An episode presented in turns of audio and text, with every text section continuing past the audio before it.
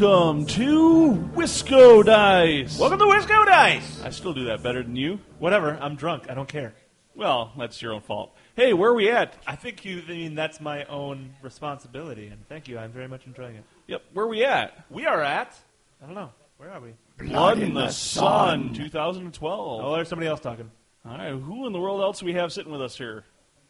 Well, we have me, Robert Elmer, who many of you know him as Swiss Dictator. Swiss You dictator. heard him on episode 13, and who else we got sitting here? We Got Mike from Mike. the Wassa Weird Boys. All He's a real fan, you know. He's a fan, you know. Stealing that from another show. Yeah. Uh, He's shaking the dice right over there. I mean, he can yeah, come punch yeah, we're us up. staring at that other. Yeah. With that. I mean, Johnny could beat any of us. up. Slippery, I mean, let's something be honest. eel. Pretty much, yeah. Yeah. He's a he's a slippery eel too. Okay, so That he is. How? Let's go ahead and start with you, Mike. How how's your day been? Well, played three games. First game went rather well. I ended up drawing the ringers around Warriors of Chaos. Ringers. So, That's awesome. after hearing about the Dread 13th podcast, went straight to Final Transmutation on tra- turn one and dropped his level four. Nice. And then stupidity distracted this entire battle line, and then, well, Chaos Demons ensued. Nice. Game two, drew some Skaven, and that was not what I expected. And ended up against a bunch of slaves against the Great Unclean One, which pretty much bogged him down for most of the game. same thing happened when they went and hit the Storm Vermin. Just the same thing again. Oh. Um, that one ended up being 11 9, eked that one out. And then third game, played Mike Bloody Gerald. And that game was pretty dastardly. I ended up having just the Great Unclean One left on the table and eked away with a 9 11 minor loss, but dropped his general. So 12 9 after bonus points. Wow, Pretty not good. bad, not bad. That sounds like a pretty good day. yeah. I I would be happy with that result. In fact, I would be so happy with that result that I would think uh, that might have lined you up for a game tomorrow against a certain someone I might know. Yeah, sitting across the table from me now. That's I- not me. He's an And- awful and handsome-looking guy. I'm pretty sure. That's because we're on the radio. You have a body made for radio. In other words, that would be me because I've had a pretty good run here, Blood in the Sun. I've been pretty excited about it. So why don't you brag about it, Ben? Oh, I mean, it's, uh, I, I lost my first game. I had to play Gerald for round one, lost 15-5, so he crushed me pretty good. Then I lined up against another Warriors of Chaos gent, which I'll go into a little bit later. That was a 20 knot, and then I got a 19-1 in my round three, so we're doing pretty good. Thus, the story about the how I got matched up against Mike. It'll be fun. We got to play a game at Wagpaka, so this will be kind of my chance for revenge. Yeah, that was just a pickup game. That was just kind of playing around the end of the Saturday night. We're both kind of pooped. Yeah, we pooped, pooped, drunk, whatever. it was Wagpaka. There might have been there might have there might have been something else that happened to me earlier than that that night. I couldn't really be responsible or know what happened. Yeah, I mean, as long as you're not eating saltines the next morning, you're doing pretty good. But you did bring the hangover recovery kit, didn't you? That'll be here tomorrow morning. A Excellent. giant bottle of ibuprofen. Well, Mr. Swiss, how did you do today? Well, I'm, my record is currently 1 1 1. First game was against Andrew Sherman of the Ohio Hammer. Sounds like you won. Yeah. Yeah, yeah, yeah. No, Andrew Sherman, I tied, but I got the, uh, the objective point. I probably should have been a little more aggressive. He was just deadly afraid of my army because he had four of these. Uh, he was Tomb Kings and four Sphinxes running around. Game two, I also played against Tomb Kings, which I ended up winning. And then game three, to continue the undead theme of the day, I played Vampire Counts, which, you know, those games where your dice decide, you know, I could even go mediocre, but I'm gonna suck. and my opponent's dice is like, we could go average, but we're gonna be good. And it was one of those games against Eric Bemis. It was a fun game. Don't get me wrong. I enjoyed playing him, but it was a 20 odds. As in, you were on the wrong side of the yacht. Yes, All right. but one, one, and one. I'm hoping. Uh, so far, I'm pretty even, so I'm happy since it's the first tournament outing for the Nurgles pack, which people seem to be really liking. I got to say, I took a look at it in person. It looked better than the pictures I saw on the web. So, Thank you. really well done. Thank you. Very nice. Don't you uh, go ahead and give us a little bit about what your list is, and obviously that's Are we gonna ask maybe maybe uh, giving me a little preview. But since I told the entire internet what my list was, years ago. That was on the rant, though, and I don't think I have that one on my RSS feed. So, or the diary, rather. Yep, that was on the diary. So, don't listen to that one. So, I'm not quite sure, but I figure you got a pendant in there somewhere. So, It's pendants on the L4, okay, that's a good spot for it. not the Dreadlord. Surprisingly, I've sat running the standard block of 30 blood letters, well, 29 with Herald, with the flaming, flaming sword and the armor, and the extra reach banner. Then I got 30 Daemonettes, Herald, pretty standard. Then I got 22 h- horrors, so that makes them a nice level two. And then I've gotten the two lore masters in the unit. One is the life, which is the BSB. The other is metal, who can run around do what she does. And a pair of solo fiends, and then of course the great unclean one, who has so far now taken probably about 30 wounds of the, of the day and not died. That's not bad, not bad at all. I did, I did get myself a great unclean one in round three for Nice. the pit. Yeah, that's Turn a pretty one. pretty good pit way to do it. one, and he forgot to re-roll. Keep that in the pocket. re-roll token. Yeah, he kept it in his pocket, and like turn three, he realized, oh shoot.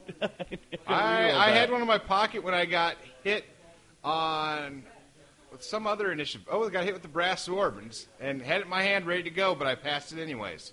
All right, well, it doesn't sound like it's too terrible. I mean, its demons are still rough, but it doesn't sound that bad. I mean, I kind of re- repivot my uh, Conzi's diary with my list. I've got a Dreadlord on Dark Pegasus with the Sword of Anti-Heroes. No, he's one up armor save.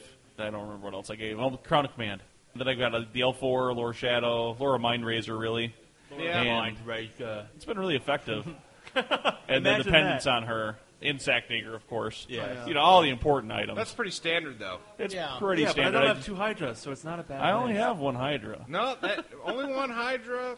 That's There's- probably a three on the comp already, right there. I mean, there's at least not filthy. It's four. Dark Elf lists with dual Hydras here today. Those are immediate ones. They're down there. I mean, then I got the 47 model block of Spearman, or, or AKA Power Dice, Banner of Murder, so armor piercing there. 26 repeater crossbows with standard Muso. The Spear Elves actually have an assassin with them, who's Rune of Khaine and Manbane, so an additional hand weapon. It's really five to eight attacks every every time when he pops. It's kind of nice, especially on a turn you pop him with Mind Razor. Awesome. Sounds like everything is better in your list with Mind Razor. Everything in the Dark Elf list is better with Mind Razor. You know, I think I remember you ranting about how Mind Razor wasn't really that important, and you didn't really need to use it on an earlier episode. honestly, if I had if I had had Withering in all of the games today, I would have thrown that instead of Mind Razor, except when I was locked up against Gerald's Chaos Knights. Because then I just can't. You can't pop the armor. Yeah, I can get the wounds. I can't pop the armor. But against all the infantry, I've got the all. I've got it's armor piercing on them and my blackguard. I got the razor standard on the blackguard. So it's 19 blackguard. It's not that bad. I don't know what else. It's pretty much kind of the list. With a, I don't mean, know what's your list. You have to help us with that. So, Bob, what's in your list? Or My list, I have a level four. All anything that can take the mark Nurgle, it has it. It's a level four sorcerer who also has a spell familiar, so he knows five spells from the lore Nurgle, so he gets pretty much full run of what he wants. sure. And then he's got a couple other items for defense and a few other things, including the Infernal Puppet, which hasn't come into effect a whole lot, but it's been helpful. And I got a BSB, defensive items, and a magic weapon. Sorcerer Lord also has magic weapon. Then I level one sorcerer just so I can have a second blue bows, which in my second game, the game against the Tomb Kings I won, made the difference. Killed the Hierophant. I have two blocks of Chaos Warriors, 28, 29. Obviously, different character numbers go in there. Halberds, shields for walking save. One unit's frenzied. The other unit has plus one leadership for the Sorcerer to go into, so I'm leadership nine.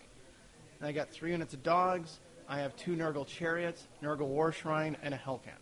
Most of the stuff's pretty standard in the cast list, except it's all Nurgly. How Yeah. well is that Nurgly stuff really panned out? Well, unfortunately, playing Tomb Kings who really don't care with their bows, it, that didn't matter a whole lot. But against all that weapon skill, three between all three armies, making them go down to fives has helped out tremendously. People stay around and live for a little longer. Yes. That's pretty good. So what really only hurt me in game three was just some really bad positioning that I had no real option with the goat where it could be good. That led my one warrior block just to flee right off the table, with no real hope of my dice even rolling mediocre. It was pretty much set. Yeah, I mean, I mean, Nurgle. I've played a Nurgle Warriors army. I've played it personally, and I think my biggest, the only thing that I really truly ever disliked about it was having the, you know, leader eight, leader nine occasionally. You That's why I you, went with you plus struggle one. with leader. So I went in with that the army. plus one leadership banner. But I honestly, the, the one thing I love about that army is the Lore magic. I find it so useful. Granted, the level six spell is meh, but when you face, and I rolled so damn poorly against the undead, when you have three random units of spirit hosts, couple unit of dire wolves, and a unit of uh, what are the hex wraiths? Yep. running around. When you got that, you know, every enemy unit within 18 inches suddenly is taking D6 strength D6, that has some serious threat potential against them. Because it can destroy their all their chaff in one go. Well, you just got to remember to uh, roll with the Wisco dice because it's That's what I was Wisco rolling dice for the win. All right, That was well, a nice awkward segue. Thanks for that. you know, well, you know, we're good. I'm good with that. I do the, I definitely have the Segway thing down. Well, the green and gold works with my army since I got the Nurgles pack, and I'm using the little cheese tokens for my wound markers. I'm just. I I'm might going. say you're a cheesy git. yes. Yeah, pretty much. But people do like it. Cool. I'd say what what has been your key to success I think my magic or failure. I think my magic's been one of my greatest strengths, especially with buboes, being able to threaten characters or monsters. Also, I'd say Curse of the Leper. Other spell I did a lot was Cloying Quagmire when I see those snake riders.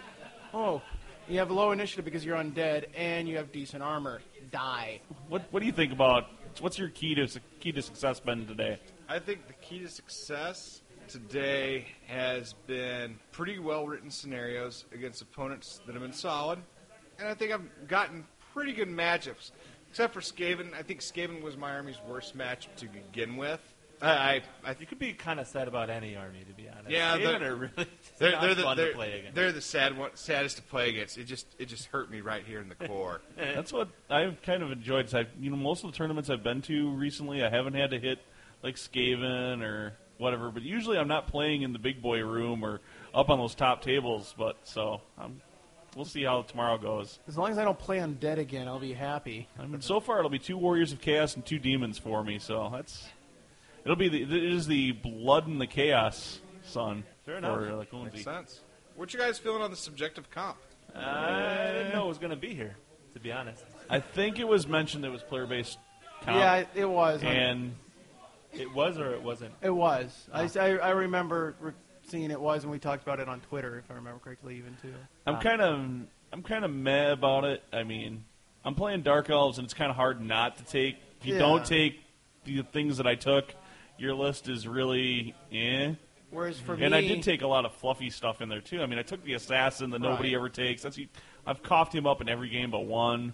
Whereas And- for me, I think people see pure, first off, mono Nurgle, and I'm not doing dual Hell Cannon, dual War Shrine, ch- manipulation of the Chosen Tzeentch, you know, where you can just guarantee you get box cars every time. I'm not doing that route. I think people don't mind it anywhere near as much, even though it's definitely got teeth to it. Yeah, I mean, you don't have. I mean, it's, there's no L4 Tzeentch, there's no whatever. So no dual heck hell cannons. So I can see that. And you Right. got it's fairly well themed.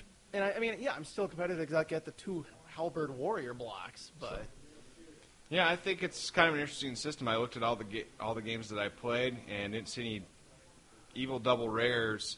Like double hell pit, that would have probably gone closer to the one. Double hydra, kind of same thing. But I haven't seen anything that pushes it anywhere from a three way either end.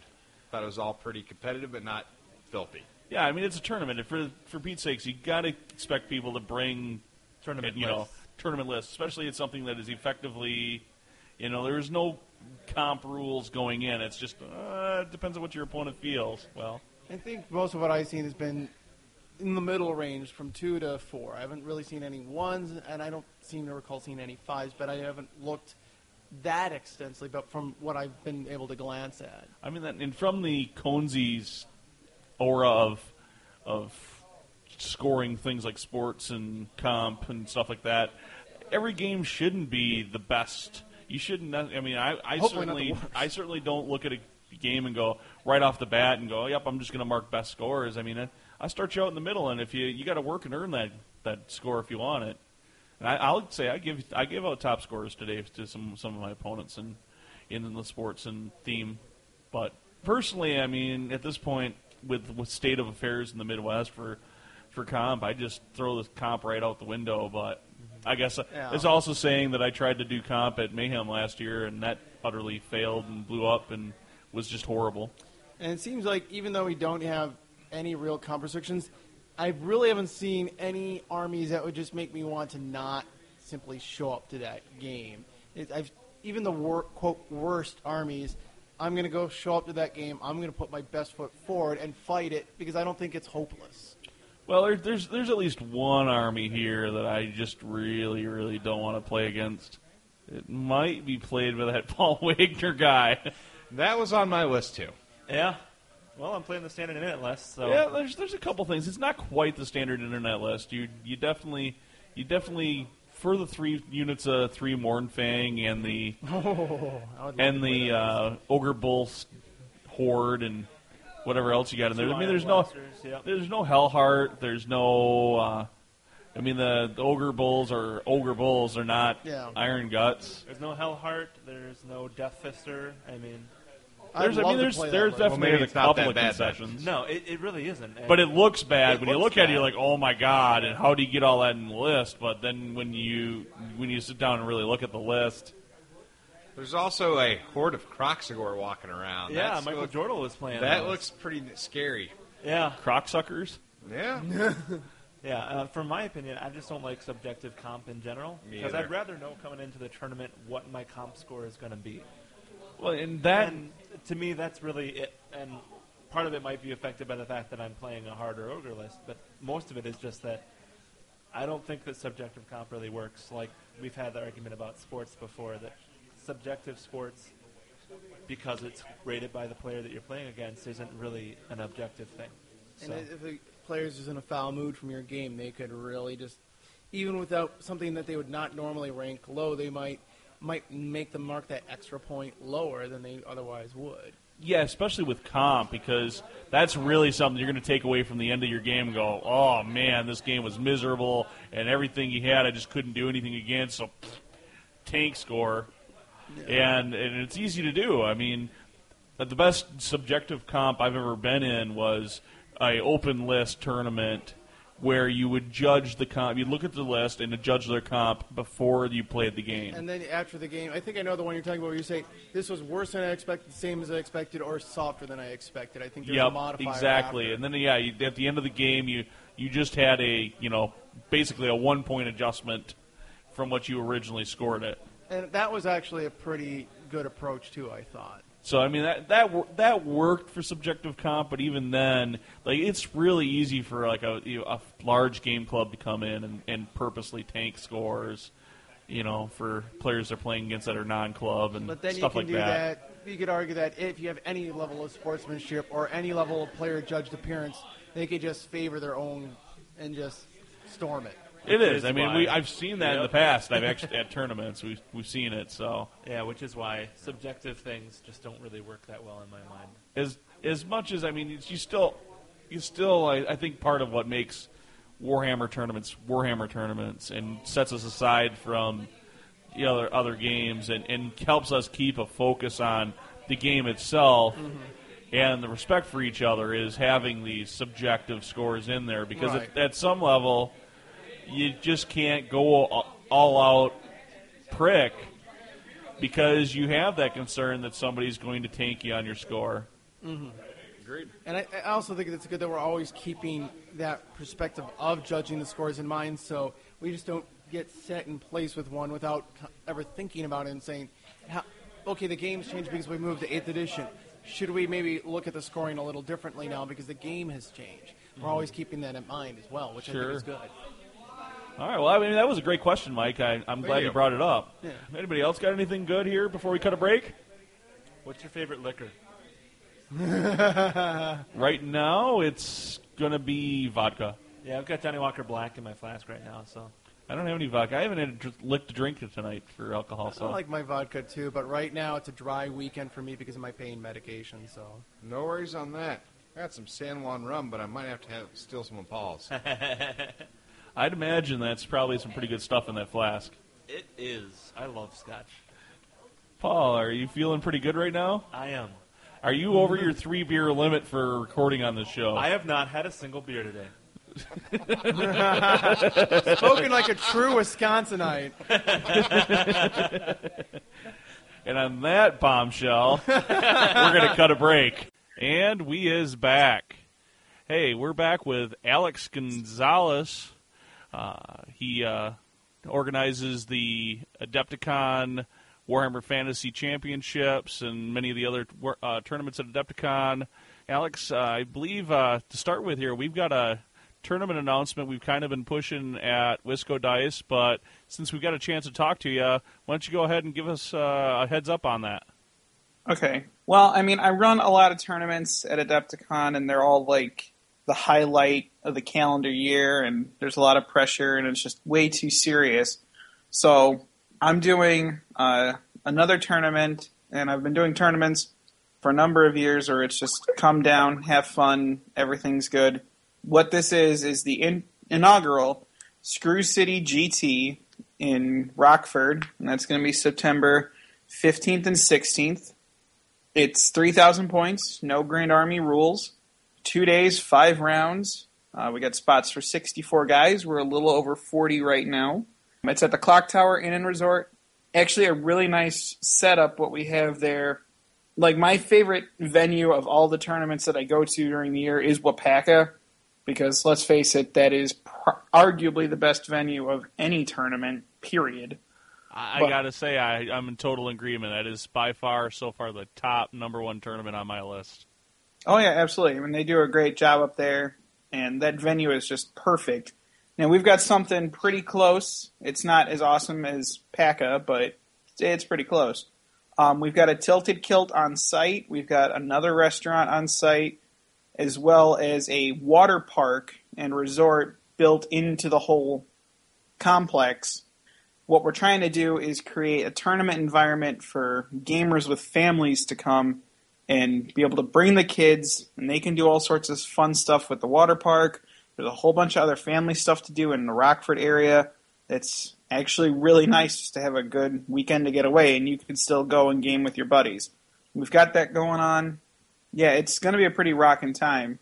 So Oh, I, I, think should probably mention that. I Yeah, mean, you were I'm including- the Warhammer Forge book, not Monstrous Arcana, but the Tamurkhan, so you can take all of your big toys and not feel bad about it.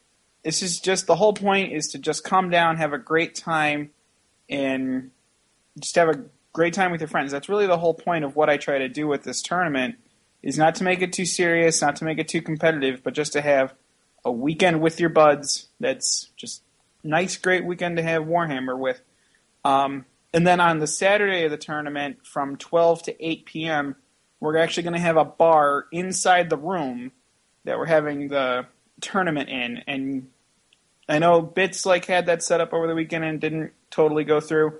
This one will be going through with drink prices that are a little more uh, reasonable. I don't think anybody was really complaining about the uh, about the availability of drinks at Bits. That was for certain. I think some people definitely took way too much advantage of that, but no, it'll be good. I'm really looking forward to it. This is my first time working with this venue, and thus far they've been awesome. We've got our own bathroom, so Stinks doesn't have to worry about killing people, and we're just totally far and away from everybody else. And it's just a nice, quiet basement room. I don't know. I'm really excited about this tournament. So yeah, but I'm completely with you. I said I think this is the first time I get the chance to go to a tournament you're running. You've always paid me the favor and come to Merry Mayhem and other events I've run, so I'm I'm really looking forward to pay back that favor. And uh, like I said, we're really psyched and we really want to push this for everybody. So if you're, especially if you're in the Wisconsin area, this is one of the few tournaments we can kind of s- skip across the border. And without having to go through the dreaded tolls, too many tolls, or anything like that in Illinois, and uh, I don't think you still have spot plenty of spots yet to sign up. Yeah, I've got about 20 spots. And then, like with most good tournaments, we're doing a fundraiser this year. It's for Critter Camp. It's a local Rockford exotic animal shelter. We're trying to do something good for the community that we're doing this tournament in. We've got a whole bunch of stuff set up for it. If you check out the website, which is iwfb.net backslash screwcitygt, uh, all the information's there, all the rules. We're putting up more stuff as we get it, like places to eat in Rockford, places to stay, places not to go. We definitely want to make this. You can go to the website and plan your weekend in advance so you have a nice itinerary of where to go. You can make reservations for dinner, whatever you want to do. So we're trying to make this as one stop shopping for gamers as possible. Make sure, folks, if you're listening to this, that you get your sign-ups in for this event. This is going to be one of those signature Midwest events. I think it's going to be around for years to come. That's right. Hey, Ben. Yo, y- You live in Wisconsin, right? last I checked, And you play Warhammer, right? I sure do. I'm getting really tired of playing you every week. How do you get a hold of other people to play Warhammer in Wisconsin? Well, I just post over on the WWHFB forums. WWHFB, what's that? What's the Wisconsin Warhammer Fantasy Battles League? Really? Yeah, There- there's there's one in Wisconsin. yeah, that's what they are. They are all over the place. really? Whether it's Milwaukee or Madison, Janesville or or lacrosse, they're all over. They got members everywhere. They're always looking to play games, answer questions about Warhammer, just have fun. Wow, that sounds awesome. What was that website again? It's at www.wwhfb.com. Was that wwhfb.com? Yeah, that's it. wwhfb.com. That is it. I'll have to check it out. All right, you do. All right. Good news, folks. we are back. Yeah. We are joined with I'm Tom. Greg. Nice to Hey, meet you. we are joined with a couple of interesting gentlemen. First off, who do we have here? Uh, my name would be Greg. Person. That sounds familiar. Yeah, like I I, think I've might heard have that heard voice that from somewhere before. Yep. Uh, so uh, myself and my wife run the Painting Table podcast, coming up on one year That in is- July. Most definitely one of my favoriteest podcasts. Well, thank you. And also one that makes him not speak good English. It, yeah, it does that too. I mean, it's the only it's the only podcast I think this year that's had more girls on it than us. Yeah, that's true. there you go. We're setting records left and right. Yeah, that's an important thing in the uh, In our male-dominated Warhammer world. and who else do we have with us? McClure, Mr. Tom McClure. happy to be here. Woo! Made it to bits. I Yeah. love me some Tom. The uh, perpetual best sportsman. Oh, All right. we'll see, we'll see. It's you and me tomorrow, boy. We'll see about that. you Maybe I get can some tank your McClure love. Score. You may, yeah, you can take me out. You can take me out. All right. Well, how how you guys been doing today? I having a good time. Amazing. Fantastic. So much fun. It's I you know anytime you get 80 Warhammer players or so together, that's a good time. And Surfing the lower ranks. Yep. I'm going to be joining you there. All right. nothing wrong with that. I mean, I made it to the I big was- boys' room once. Yeah. I was fighting enough. for the bottom table last year. It was it was interesting. Yep. What are you playing? I'm playing Vampire Counts. Yes. Day's going well so far. Records two and one. Yep, so two and one. pretty pleased with that. Nice. Came with my wife Jen. We're from Connecticut, so we drove straight here on Thursday, which was nuts. It was about 13 hours of driving. Wicked. Uh, so we're just really happy to be here, having a lot of fun, meeting lots of new people. Know, we go to big tournaments all the time, but this is the first time in a while where it's oh, there's 75 armies here we've never seen before in person. You know, so it's it's really cool. It's kind of like when we went to our first grand tournament, and there's wow, here's 80 armies, people I never met, stuff like that. So it's cool to get that experience again once you travel quite a bit. Yeah, it's got to be you know really out of your you know meta of what you're used to seeing and maybe some of the combinations and and army builds, and all of a sudden you're like, oh, I've got to adapt a little bit. Yep. I came for the inspiration for sure. I needed to get inspired for the next six months. New army. You know, you got to get some motivation to get ready for Wagpaka, of course. You got to study what the competition is. Get ready for Wapak. Wapak is a nice place to roll it out, being 2,000 points. It's the low It is. points, you know. Try to build it up after that. What army are you using? So right now I've got Savage Orcs. Mm-hmm. Yep. Added some squigs to it. They're kind of fun. Just throw them at whatever's meaty, right? Yep. yeah. Wait, is that the army where the giants getting bit in the Yeah. in the yeah. groin? Balls That's getting the on one. A little bit, yeah. yeah, I approve. I had a uh, I had a Rajpaj army called the Blue Balls of Fury. so, I was so impressed by this, I actually modeled my army after it as well. Ah. There, there may have been models in that army that Tom was not allowed to take back home. yeah, yeah. Some of them have stayed with some of the point casters. Oh boy. So, I held on to the giant though, so he, Oh, he- yeah. he came back out.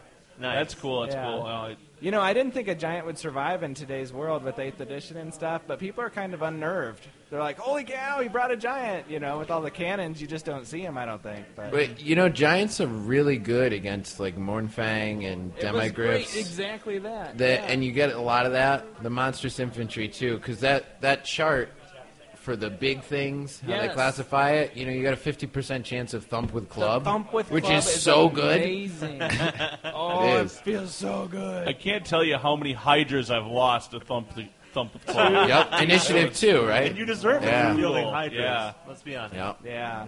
I did everything with them today. Everything on that chart. I did the, the headbutt and the yelling ball and the thump with club. Nice. All of it. No, and Giants are good fun. I wish they were just a touch less points, but yeah, they were fun. Yeah. I shoved somebody in my pants. Nice. Yeah.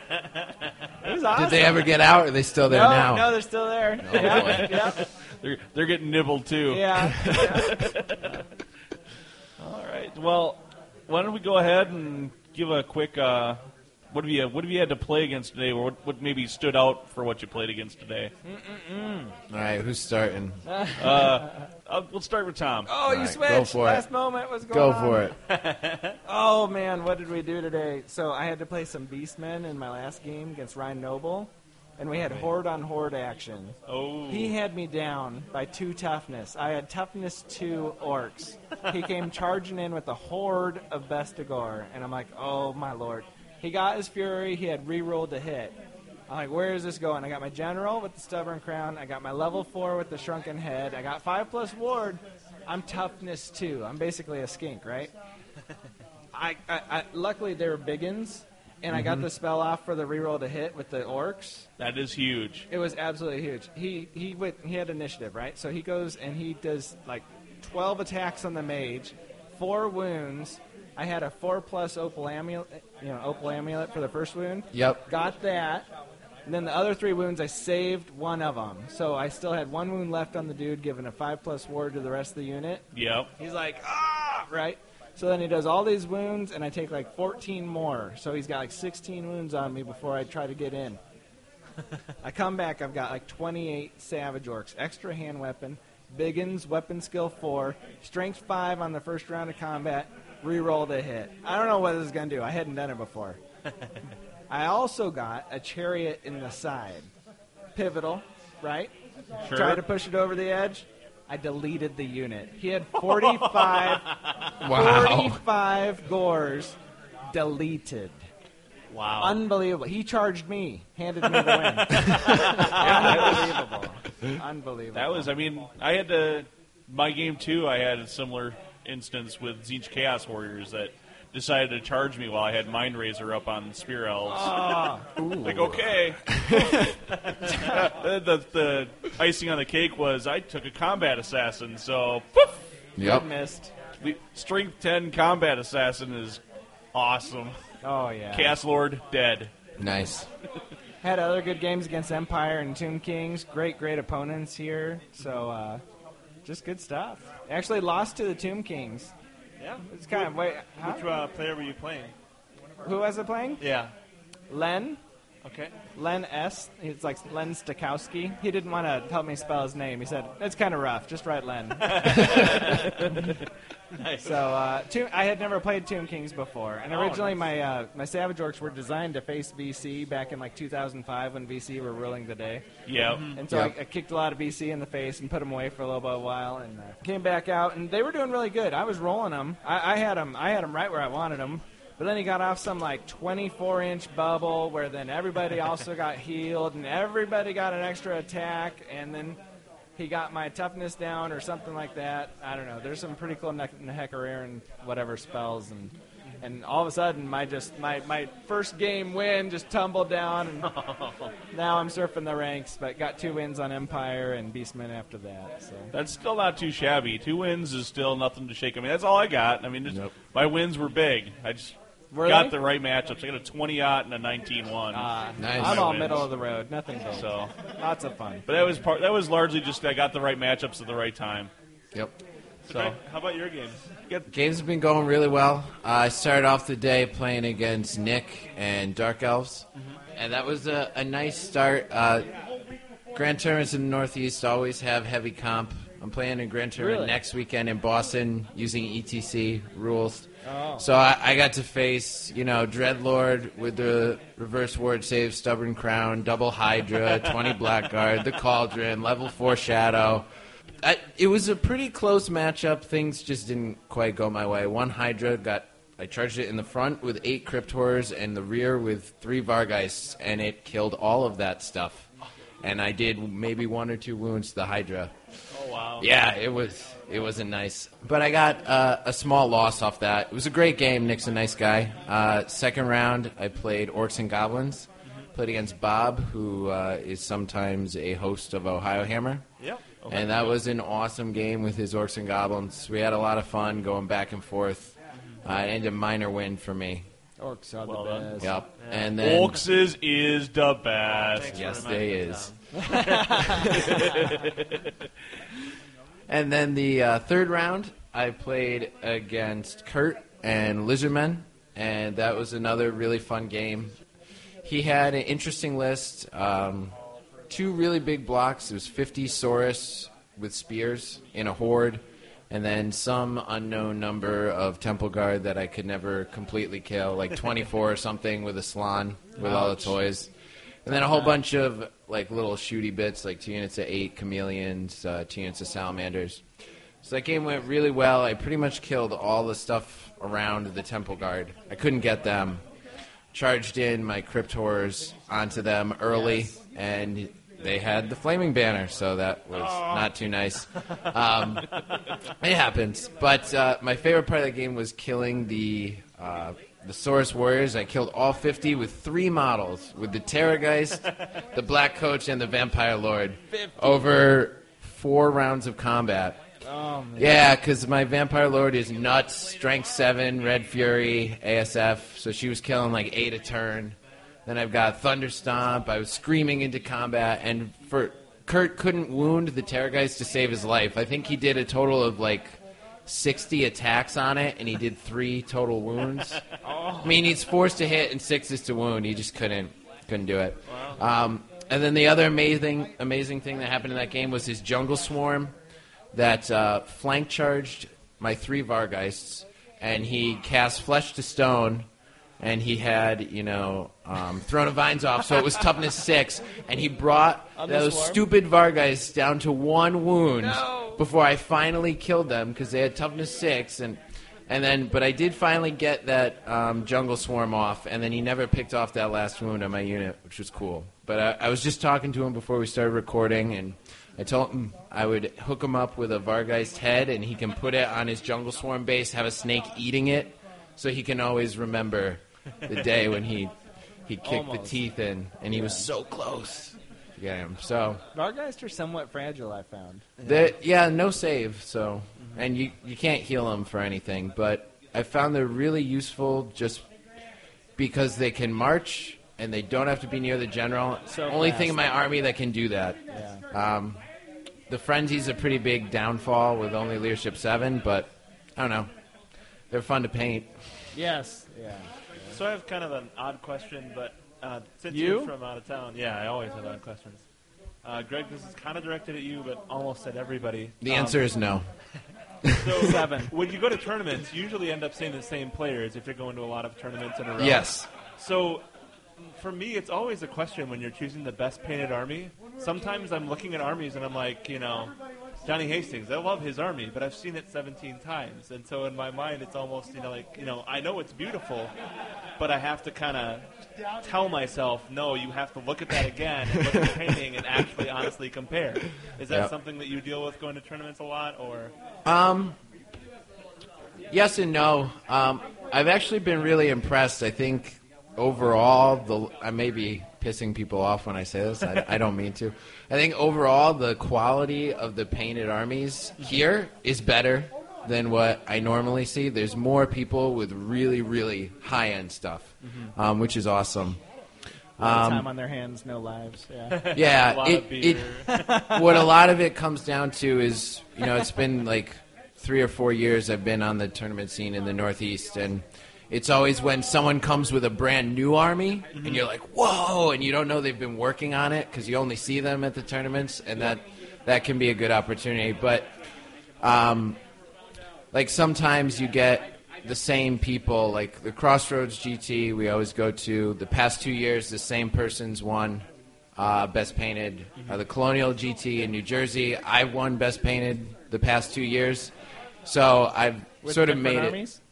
Same army Oh no. but I had brand new stuff for it. It was my vampire counts. Um, once was seven, That's uh, the, old part. book, You want was to the keep new. building on it, playing with it, Yeah. and having fun. So for myself, I've committed to using something new for Colonial next year. That's in April. So I'll probably be going back to dwarfs or trying to bring something brand new. But that requires purchasing models, which when you have two people in the house that that play lots of Warhammer, it's kind of hard to get new new armies. I don't. Ha- I guess the wife kind of plays Warhammer, so I, I kind of use that as a justification excuse to buy more models. But- So I'm pretty sure I buy enough models by myself for two people. Yeah, so. you use her as a justification far more than she actually plays Warhammer.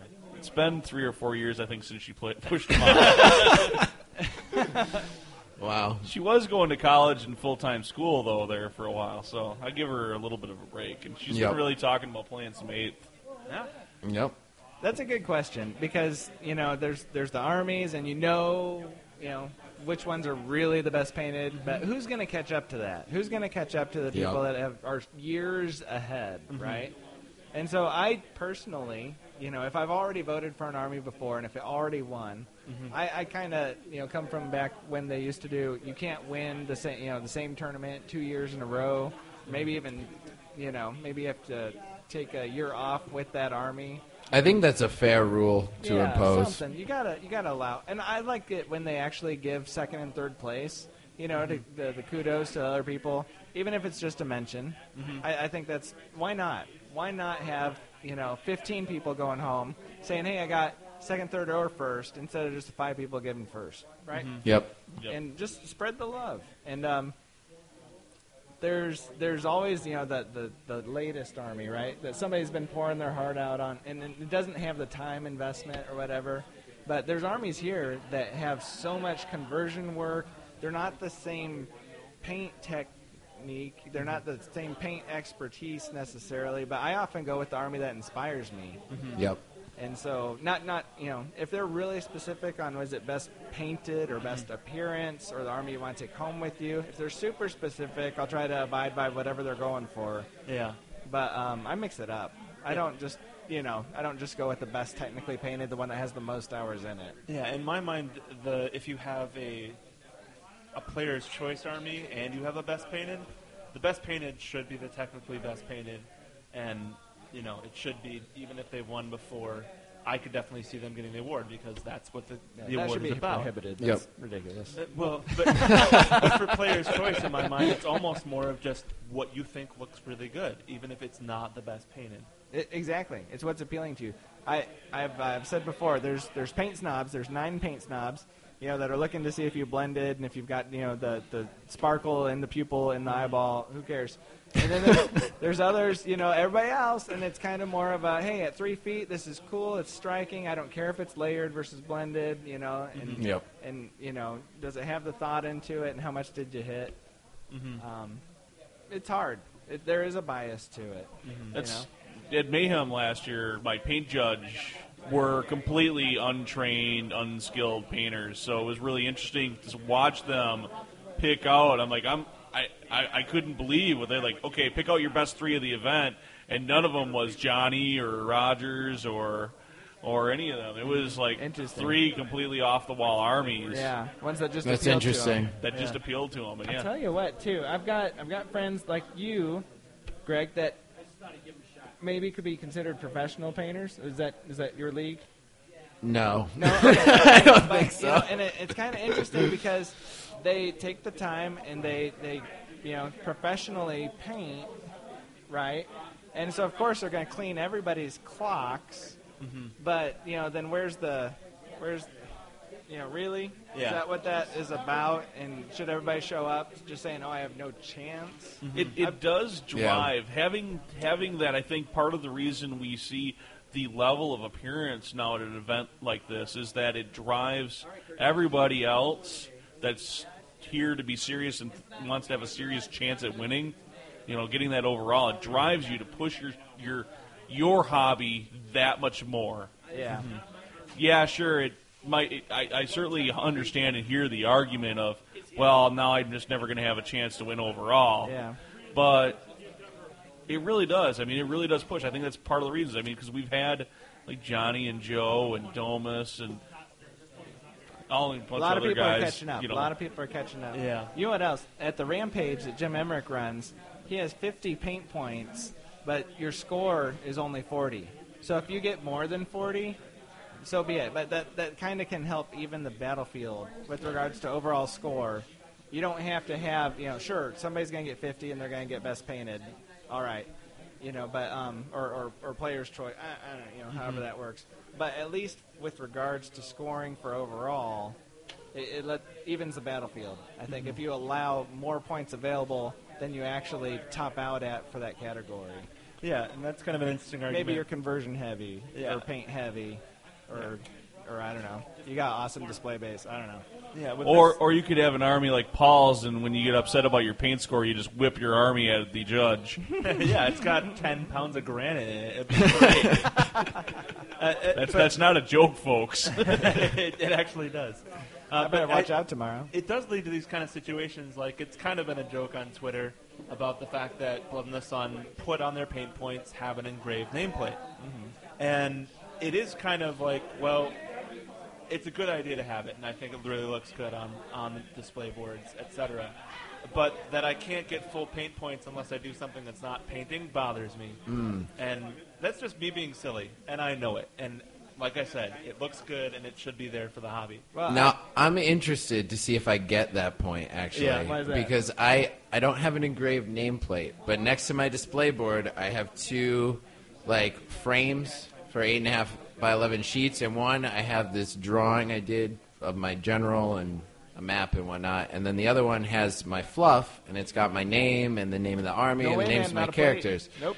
And so I'm wondering if that will count, or if I I didn't get that point. I, I'm pretty sure what they were really looking for here, and they, they probably should have spelled it out a little bit better, It was something that clearly, like that, defines this is your army. Whose it is. Because when I, I know as a player, you like you show up at an event that's like this, and I know a lot of the guys here, but I there's a lot of guys here that I know them, I know their face, I even know their army, but I don't know their name. Yeah. Mm-hmm. And when you go around like doing the player's choice, like at Wagpaka this year, there were a number of armies that I might have given player's choice votes to, but there was no name anywhere near their army. I gotta admit, it's been really nice seeing the names by the armies. Yep. So I mean, as much as everybody kind of complained about having that nameplate there, you know, seeing that that joke thread about that on Twitter, it's it really made when it came time to do player's choice from the players from the player perspective, it made things nice. Mm-hmm. I knew who I knew whose armies it was that I was voting, so I could give the people that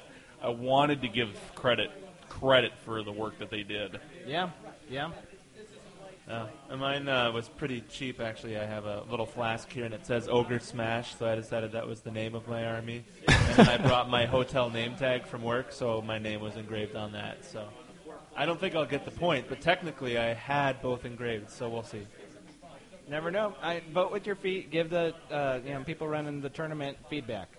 Yep. Right. Yeah, no, yeah, But everybody reacts. I've seen every tournament over the past year change something for the next year based on feedback, right? Yeah. So- Uh, one these this is definitely in in last year's Blood in the Sun compared to this year's. You can definitely see the feedback he took, so it's definitely worth giving it. Well, I can tell you, when the biggest complaint about the tournament is a nameplate change for painting scores, They're doing it right. Doing a really good job. It's a very petty thing to complain about. All right. Well, I mean, that's that's really good. I mean, is there anything you guys might have to ask us, or uh, anything else you might have thought about Blood and Sun that you want to bring up? I don't know. This is my first time here. I didn't get to make it last year. Each of them has coincided with one of my son's birthdays. I mean, when that's four months out of the year, that's kind of hard to miss. But It's kind of hard to miss. I hear from the McClure household. yeah, though. yeah. So you have a clan of like 18 Clan kids of at home? Clure, yeah, there you go. Clan of Clure. Strong. One Irish for each seed. army, actually. I That's a- have been collecting armies. the the seven-year-old's picking up ogres more strongly than anybody else. Nine-year-old headed towards high elves. Got him, but he's not really picked them up. So I think he's just kind of you know trying to make believe like I I'd actually. Another another ten years is going to be like the McClure clan at these tournaments. That's right. That'll be amazing. You're gonna be like, all right, kids, now make sure you're good sports. I don't want to hear any bad stories No about you way, from the man. tournament organizers. it's going to be the McClure club. They're all going to come in and take everybody else's scores and give each other give them when they have to play each other. They're They'll be be like, tied for best sportsman every tournament. It'd be interesting. So it's good. But I, I mean, I think I think the venue's really nice. I think the lighting's really good. I really like the table mats they've used. They've That's ironed them all hundred out. percent better than last year. They they had felt last year, and I don't know what this is, but I really like it. yeah, I don't know. They're actually GW game mats or They're not like GW. uh, No, because it's one big roll. I Yeah, they got them donated from somebody, I think. It's cool. I It's heard they nice did some play work on. ironing them. Yeah, Yeah. they had the manly ironing. Yeah, with beer and irons. They But- double as a nice blanket. If There you you didn't pay for a hotel room, you could just sleep in here. You Just know. roll up on the table. Roll up. Make sure you avoid all the weirding wells and the vein stones. I've Just got one for bad complaint about the table. They've got these this The uh, cloth. the Oh, yeah. it. It's kind of you know you're you're messing with your legs. Anyway, I went down like to get something underneath the table that I had there stored with my army, whatever, and like, it captures all the farts. It's really, really, really smelly under the table, so don't do that. All right, I'll take that advice. Yeah, don't No. don't drop your dice under the don't know if table. It's That's waterproof or what? It captures all the smell. You know, Johnny was finding all kinds of stuff on the floor today during the Oh. tournament. I, he found some dice, he found the miniatures, so uh, maybe he's to blame. I don't know. I think the bring your own terrain thing is a really, really good aspect. I think that's fun. You know. I mean, some I- people enjoy that. It is. I mean, it's it definitely saves them too from having to make all that stuff and gets Yeah. and gets the community involved. Although they have done a Herculean effort eh, to make some really nice terrain to for this event. Yeah. And uh, the thing that most impresses me about the event is the cleanness that Leckman runs it with. I mean, what a master organizer! It's just with everything being published as far as pairs, you Yep. know, on the internet and everything's just the most amazing. I think you know that's a best practice, is what I'd call that for communication about the whole event and what's going on and when and who's being paired with what. As quickly as it's uploaded on the internet, and what like probably the scores will be up within half hour after the event. Mm-hmm. I, I don't know. Probably. Well, and from what I've heard, it actually seems like this plays much more like an, a UK event from what I've heard about the way they run their tournaments because they're usually requested to bring at least a couple pieces of terrain. Oh, really? And they almost always have their pairings up before the tournament itself. Mm. I know on Twitter I'll see a whole thread of these are the pairings for this weekend on like Thursday or Friday. Oh wow. Yeah, so it, it really seems to be reflected in kind of that kind me of an out. aspect. Do you like that? I don't like knowing that I have to face you tomorrow morning. I'm not going to sleep very good. You can have nightmares about it. yeah, it. I'd rather just waltz in here and go. There'll be, oh, there'll be like little ogres bouncing in his dreams tonight. It'll be Yeah. terrible. Yeah, He'll well- wake up in a cold sweat. When I was playing Cheddar Bowl, I knew I was facing Neil the next day, and I was like, all night I was just like, oh, Exactly. how am I going to beat that army? I don't know. I, knowing my matchup, I'm like actually it made me real happy because I could play Mike Ballard, and he's a pretty big fan of the show, and one of the one of the first guys that was giving us feedback, and that was really big for us. So it's really cool. I get to play him tomorrow. Yeah, it can be good or bad. You know, there's there's no way. I mean, there's no result. I mean, obviously the host has to hold up his end and and win, but So now I just realized I shared all my secrets about my army and my units with you. So it's okay. I've been drinking scotch all night. Okay. He's not going to remember. I won't this. remember until Yeah. it comes I'll, out I'll on give you a clue. edited There's, a, form. there's an ogre bull star, three Yeah. units of Mournfang, and no I don't have Hellheart. Okay. tricks. I don't have the Hellheart. I don't have any of that uh, that's stuff. cool. That's cool. I'm not. I'm not any good anyway. I don't know. You got a really done. good, you got a really strong matchup for him. So Yes, I think you do. Yeah, we both suck the same amount. We get to play each other. Exactly. Good. It's good. Good competition. So. Yeah. Uh, So, uh, last thing I want to add is just that um, speaking on Jen's behalf as well, we're having a fantastic time. It's just what really is making this great for us is just meeting a whole bunch of new people, a whole bunch of people we've talked to over the internet, or you know, we have like five podcasts represented here or something. So people we've listened to, you know, so it's it's been really great, and every game's fun. You know, it doesn't matter win or lose. It's just about sort of hanging out and enjoying the hobby. Yeah. You gonna come out to more Midwest events then, or is it Oh, cost uh, like a billion bucks? Uh, it's, cost isn't necessarily the issue. It's just the time. Yeah. Um, it just worked out right. We're both teachers. We got out of school on Wednesday. Oh yeah, so summer's good. Yep, and we're teaching summer school starting next week. So we Oh, had this little break. We were like, screw it, let's go out to Blood in the Sun. It's gonna be awesome. So, depending on the time, we could be coming again next year and future years. Is there You an know. event that you'd recommend out by in your area? Uh, I do. Um, if you're in the Northeast, you can go to the Colonial, the Crossroads, or the Conflict GT. Are all really big events that happen um, pretty much spaced out evenly throughout the year. And then next year, my gaming group, the Unplugged Gamers, are going to be running a grand tournament as well. Really? Um, so it's probably going to be over the summer. We haven't hammered out all the details, but. Um, our angle for the tournament is to have the nicest terrain you will ever see at a grand tournament. So we have probably put in collectively about 200, 250 hours of work right now, and we've got 16 tables. So it's going to be nuts, um, but it should be fun. So So where is that tournament going to be held? uh, in Connecticut, somewhere in the Hartford area, we have a couple places narrowed down where we might hold it. So, so maybe some people will be making the long trip out to our neck of the woods. Maybe we'll charter a bus out there. If the Yes. date falls right, yeah, I, I Yeah. definitely see Yeah. Wisco Dice being there. That'd be awesome. yeah. That'd be fun to do a party bus out to Connecticut. Oh, oh, can you It would be that? Like, amazing. beer and the- yeah. We do like a multi-podcast fundraiser for that. Now, that I might just come back sweet. to the Midwest to take the party bus Yeah. back to I'm liking this idea. That's not a bad idea, actually. Yeah.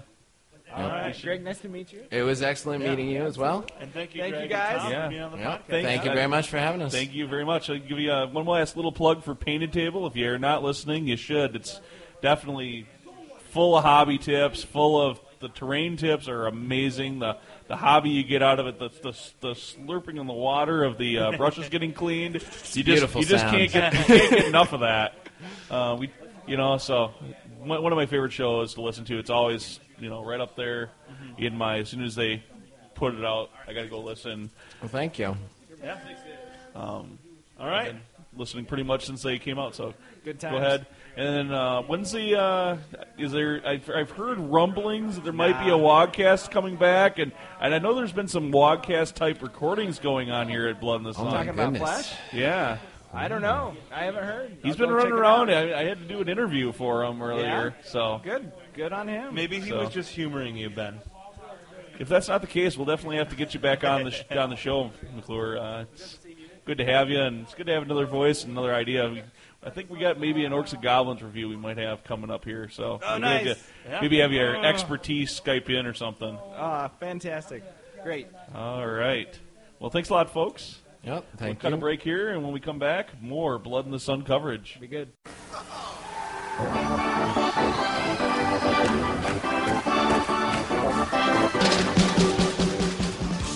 Hey, yo, folks, Wisco Dice is bringing you a special series coming soon.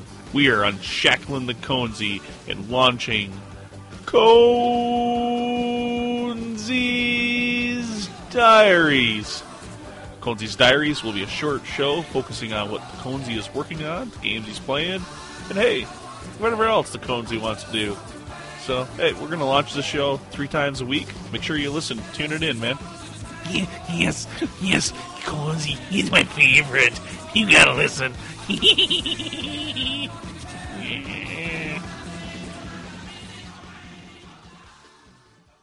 And we Oz back with more Oz. Why do you make war words up that don't? I make like sense? making up words. Anyways, who do we got here? Hello, Uh, hello, hello. Hey, there's some familiar voices. Yeah. Well, the gentleman to my left is the Mr. Cranky Lawyer himself. And the RJ gentleman to my right is Topher, Christopher Barnett. Nopey dope. Christopher Barnett. All right. Well, And we're here at the same time. Long time Yeah, listener, that first time caller. I love the show. yeah, thank you, thank you. We appreciate it. We we seem to love your show too. So Yeah. it is one of the things that inspired us to do Wisco Dice. ac- Honestly, so Oh, jeepers. Thanks. So, anyways, while we got Cranky on, I think the first thing we should probably address is the uh, Uh, our letters. the fundraiser for. Oh, oh yeah, uh, Team Cranky. Yep. So this is they're talking about the Extra Life fundraiser that's going to be October 20th this year. It's a fundraiser, or sort of a game-a-thon, to raise money for Children's Miracle Network hospitals, which are a worldwide network of uh, children's hospitals that raise money so that they can serve people that don't have insurance or the, their parents can't afford the procedures that are necessary. And they raised over a million dollars last year doing this. And the reason I want to support it is that my son Eli, who you may have heard about on Garage Hammer, he, when he was uh, eight months old, he had heart surgery down in Boston's Children's Hospital to repair a hole in his heart. He's fine now. He's got a wicked cool scar that the girls will think is awesome someday. But when I was down there, I saw families that came in from all over the country, all over the world to get procedures done for their kids. And when I saw this opportunity to raise money for this uh, cause in a way that, well, we have to game. It's for the children. it seemed like a win-win situation. So it's the website is extra-life.org. If you go on there and search for Team Cranky, you'll find the team and you'll be able to see the different individual people who have joined the team. If you want to, you can donate to one of them. Uh, individuals can sign up and join the team on their own if they want to pick a specific hospital of their own. Each individual team member gets to choose the particular hospital that they want the money that's donated to them or that they raise to go to. So it's not all for Boston Children's. You know, you can pick any hospital you want that's part of the network and raise money. And you get the game for 24 hours. Yes, you do. Yeah. For a good cause. Yep, and for the Wisco Dice portion of that, we are going to be at the convention RockCon as a portion of this. Mm-hmm. So doing our part, so you'll be able to, if you want, hang out with us at RockCon at the Warhammer tournament that Saturday. Correct. On top of that, if we both meet our goal, we are planning to do recordings of us while playing the game, while playing our game, a some game at least for a couple hours, maybe even like me and Paul actually playing a game against each other, which should be an amazing amount of extra bickering. Yeah, I agree. Five hours later, what turn is it? Two. And that and that re- and we will start that at like say hour 21 of the of the Great. 24 hours straight. So You'll never make it. we'll never make it. Never make it. At least you're not painting for 24 hours like painting table's going to do. that would be that that would be That'd really be pretty cool. hardcore, yeah. Yeah. I think I just painted for 24 hours straight just to get here in time. I'm going to take a week off of painting. Ah, that sounds like a good idea. I'm taking the rest of the summer off. Yeah, yeah. We'll see what actually happens. I've got Diablo 3 waiting for me, so It's good you have something. I've got something, something to look forward to besides making fun of you. Well, you know, you always take the easy shots, don't you? No, as long as, long as I can. Well, Christopher, how have your games been going? Actually, surprisingly well. Uh, I didn't have expectations coming in, but I'm two and one, and uh, the first two games were sweeps. I did great, and then the third game was against the ogres, against um, Brian. What's his, what's his last name? He's playing the ogres. He's going to the ETC. So I got a good grubbing there. I got a good schooling. It was a 13-7. So I finally got put in my place a little bit. So for for turn four, I'm going to be playing against Andy Sherman's Tomb Kings, which is great because he and I actually have a grudge that uh, started last bits. He and I started a game like at three in the morning. We finally had to abandon it at five. We really didn't resolve it because both of us were convinced we had it in the bag.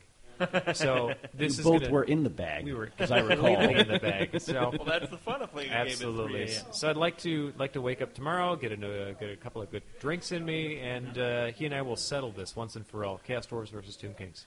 I gotta say, uh, Andy being up near the winning tables, considering all of the raving he did about how Tomb Kings weren't good and that he was, was expecting horrible. to lose all of his games, that's just kind of.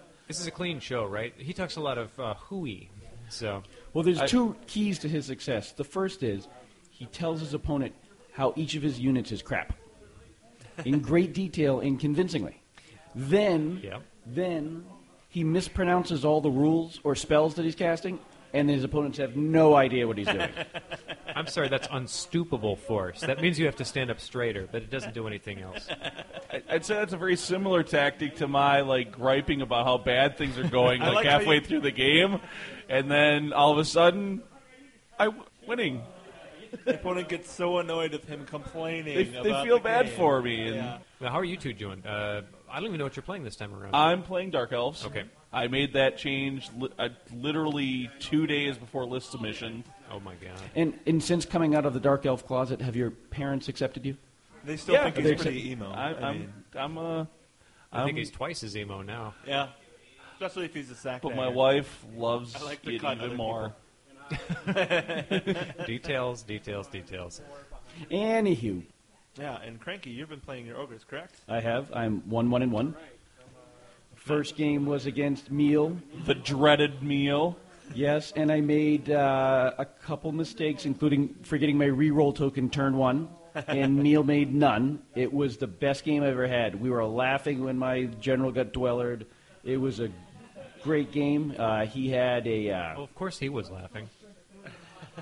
we were you laughing about you. you. thought he was laughing with you, but he wasn't. No, you know, in truth, Meal is a terrific opponent. I'm 0-2 against Meal. I um, every time I play him, I get schooled, but he's a really good guy to play. Absolutely. No, I, I got to say, uh, most every game I've played against him, every once in a while, he, he he'll get that you'll get that look in his eyes, like he's he knows he's got look. you, and he's there's he's just gonna go for your jugular, and then those games kind of go south. But Yeah, you get that look like, what did I do?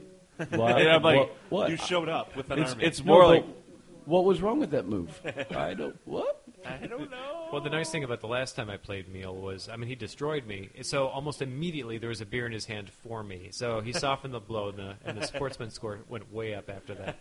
It was okay, Meal. That's fine. Thank you for the beer. So after meal, who'd you play? I had uh, two games. Uh, Demons was my second game. Uh, that went uh, a little bit better, twenty-five nothing, Yep. and uh, was a little quick, but uh, got that out of the way. Had a nice break in between games, and then it was Dark Elves. 25 nothing? Yes, Well done. uh, there was some unfortunate cannons killing blood thirsters, crushers, the little ones or the big ones? the big-ish. Bloodthirster. Oh, you talking about the Blood bloodthirster? Crusher. or The Blood Bloodthirster. Crushers? Although the Bloodthirster The really unit. looked like a pleasure demon, you know, like a, a greater demon of Slaanesh, but uh, who's the quibble? I'm all confused now. yeah, you know, it, he lost that turn one and lost his only caster turn two and broke fortitude Okay. bottom of turn two. It Okay. didn't go too well. Uh, I felt sorry for my third round opponent because it was the third straight ogre matchup he had with his dark elves. he won the first two, but he didn't want to play ogres anymore. I can see that. And that ended up uh, in a draw. I made a mistake and overestimated the how tough the Hydras were. I don't get a lot of games in against Dark Elves. I don't get a lot of games in at all up in Maine. And uh, as soon as we started combat, I'm like, "You're toughness five, and you hit on the same initiative as me. Why didn't I charge you?" uh, so it uh, went better when I did charge, but it ended up in a draw. It's not too bad. I think Hydras are a little underpowered these days. They used to be the thing, but compared to some of the stuff that's coming out recently, they're they're kind of kind of overlooked. They're no They're, K'daai they're, Destroyer. they're No. still amazing Oh, they're 175 points. I Yeah. mean, but they're certainly. I think you're almost with all. We got a lot of lists with dual hydras to, in this event mm-hmm. for, of the dark elves, and Yeah. I don't. I think you're almost hurting your build by by going that have putting two of them in your Yeah, there's- list. You're There's a lot more that's much dirtier out there than those things now. so. Yeah, in my uh, first game I played against Kevin Bruins, and that was a very tough uh, 6-14 loss for me, but a very, very fun game where you're shouting and having a great time. Kevin's a great opponent. Yeah. I, I was a little disappointed to have to play Kevin first turn because I was like, I know this is going to be a tough game, but it was a great game. Uh, and then Paul second suffers game- from intimidation factor. Well, that one was an intimidation factor. It was really just pin- performance I knew anxiety. It was going to be. That too. It wasn't going to be any. That's kind of what a she said. pushover. It was going to be a, a There- game to the finish. There are just some opponents where I mean you're supposed to be playing the pieces, but instead you end up feeling like you're playing against the opponent. And Mm-hmm. y- yeah, I, against Grant, the guy behind me right now, he's um, he's just one of those players where I know it's going to be a tough fight. It's always uphill for me for some reason. Yeah. Uh, my second game, I played against Robert Klemick, and he was playing Empire. I cannonballed his general off the board turn one, and the War Altar he was on turn one, and then that really kind of took care of the game. Spilled the game. So. Yeah. Uh, so that was 25 to nothing for me as well. Wow. And then uh, turn three, played Johnny, and that was uh, 20 nothing for him. So, Dirty Beastman. yep.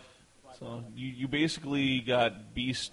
You, as long as you don't play Beastman, you might have it. You're you're Yeah. doing pretty well. Is what exactly. you're saying. If I'm not playing Beastman, I should be okay. So the secret to beating Paul is playing Beastman. Gotcha. Yep. All right, I did. I had. I played Mike Gerald first round. Ooh, okay. Tough matchup. I never played Mike before, and Mike has just switched over to his Warriors of Chaos from the Brett Seed. Well, no, Mike won uh, last year, Yep, so with Brett. Brett's. So this is you know different army for him. Yep. And I didn't have any. I only had one practice game, and I haven't played the Dark Elves for otherwise He's over gonna a keep year. rolling out that excuse. Uh, it's it's it's a little bit of an excuse, but it's really you know I there was mistakes that I made because of the rust, and I think I've you know if I would have played him like round three, I think I would have had a shot at at pulling the win, but Dark Elves can be- look like the easy button, but you still have to deal with toughness three across the board. You know, even, was- even with your lords. So there were definite places where I got locked in, and I'm like, oh, why did I do that? south, Yeah. I'm used to them. I've been playing them a long time, but not so much in eighth. But y- you just learn to like cautious, aggressive. You know, Oh yeah, I've been playing Dark Elves for a long time too, so I thought um, you were rusty. I was. I, is I, I haven't played played them for. I played probably three or four games of them with the Dark Elves in eighth ed, and before that, it was probably when they when the new book came out for Dark Elves in seventh. I pretty much quit playing them because it was the games were just too easy. well, compared to the book before that, they were almost impossible to win with. So Which is the first tournament I ever won was was with them With the sixth edition book? With the sixth edition well, book. well done. You've earned your stripes. So that was, and it was all on like psychology. Like I, I fielded a Hydra, and my turn one, my game one opponent was Empire with like two inner circle units of knights, and he didn't know what to do with. He was like, "What's that thing do?" And just ran his Empire knights away from the Hydra, which back then Hydras were complete garbage. Yeah. Yep. So, anyways, back to like the current moment. So uh, I went into round two. I played a Warriors of Chaos army again. I don't remember the gent's name, but it was very Tzeentchian. All the Tzeentchian type tricks. No disc rider though. I got a 25 odd essentially with the battle points on that. Well done. Good So, job. It was uh, he the the cap the signature part of that game was the turn he charged me when I had Mind Razor up on the Spear Elves. Oh, that's a big mistake. I had basically Yeah. used Mind Razor defensively, and I think he thought he could dispel it, before charging. it. and then realized that he couldn't. And but sorry, bud. That's a game losing error. Yeah. Yeah. Big win there, and then th- round three, I took on a Nurgle Demon Army with, uh, and turn one, I got the Was that Elmer? no, it's Nurgle Oh, he's warriors. Demons. Yeah, Okay. he's warriors. Okay. And again, I don't remember the gentleman's name. I don't have my cheat notes here in front of me. Anyways, we got a 19-1 win in that. The big thing of that game was Pit of Shades on Papa Nurgle on round on turn one. You're a Um, dirty man. He popped. He rolled a six, and then like turn three, you realized he had a reroll token. Nice ball. Well, thank you. Keeping it classy. Yeah. I haven't had a single beer all night.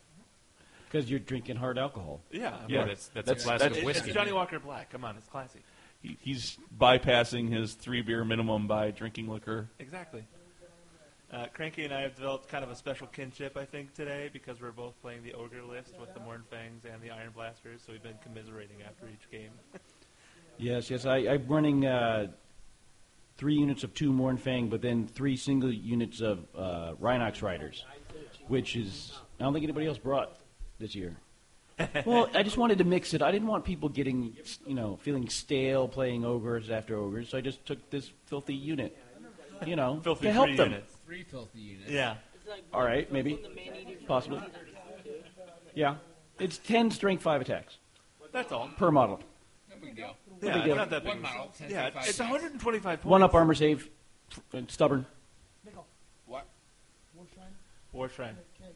We are now being interrupted by Grant and his Yeah, rules we were getting a rules call from the rules judge of the tournament. So, um, yeah. So, Which should instill you with some confidence for the, Yes. for the decision making process. exactly, which is roll the dice or deal not with it. tomorrow, don't call over Grant for your uh, game-winning decision. Exactly. Yeah.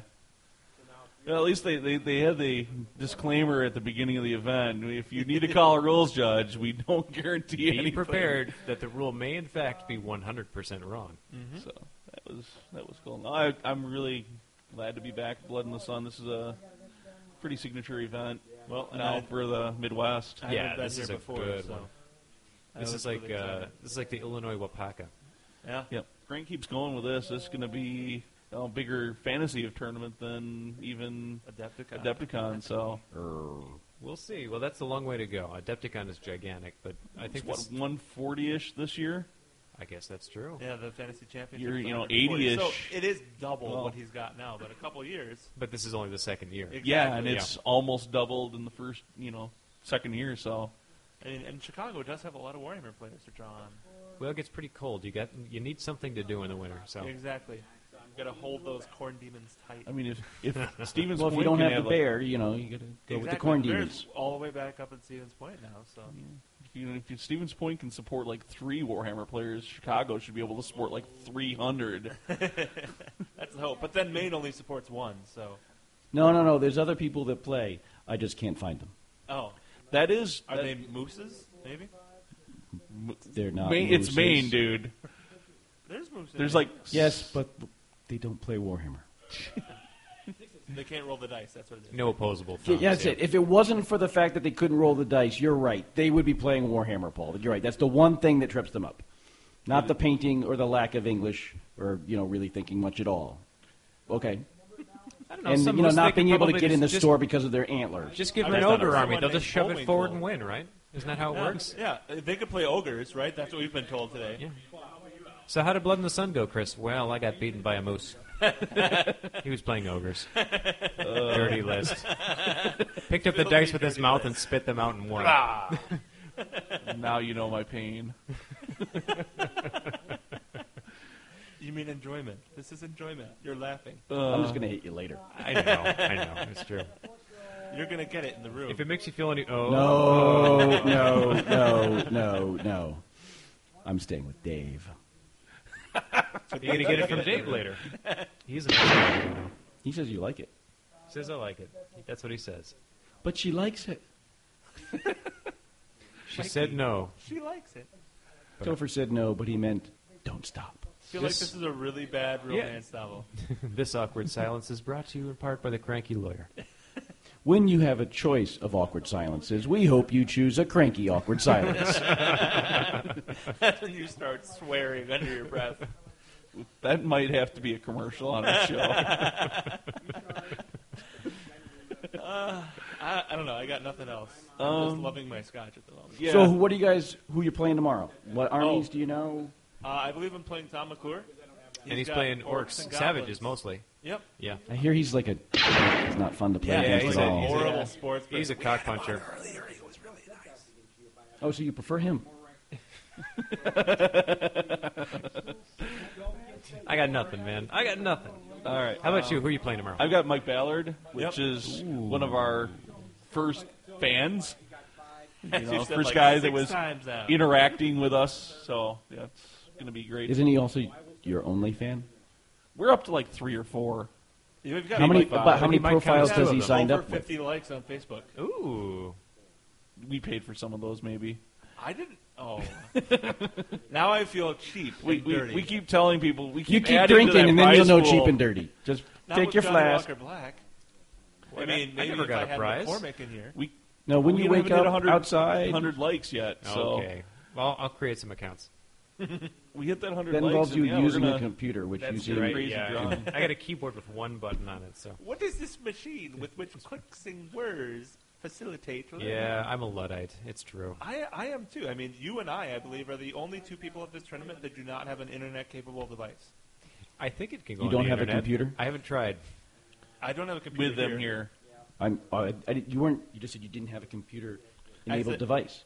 Period. He, It was a he probably internet, couldn't yeah, operate it anyways if it was a computer. So No, Internet, I- I'm not very computer, good with it. something, something. I ran out of alcohol. We're not, we're not surprised. Yeah, uh, I am a luddite as well. So that was really the intention. Well, I can get to the dirty sites and I can check my email. And that's about it. that's all the important That's stuff. That's all I anyways. need. At work? How do you know that isn't my work? Well, you told me earlier that you can We know what you look at work. like. oh, good thing this isn't going on at Garage Hammer. This is a, Is this family friendly?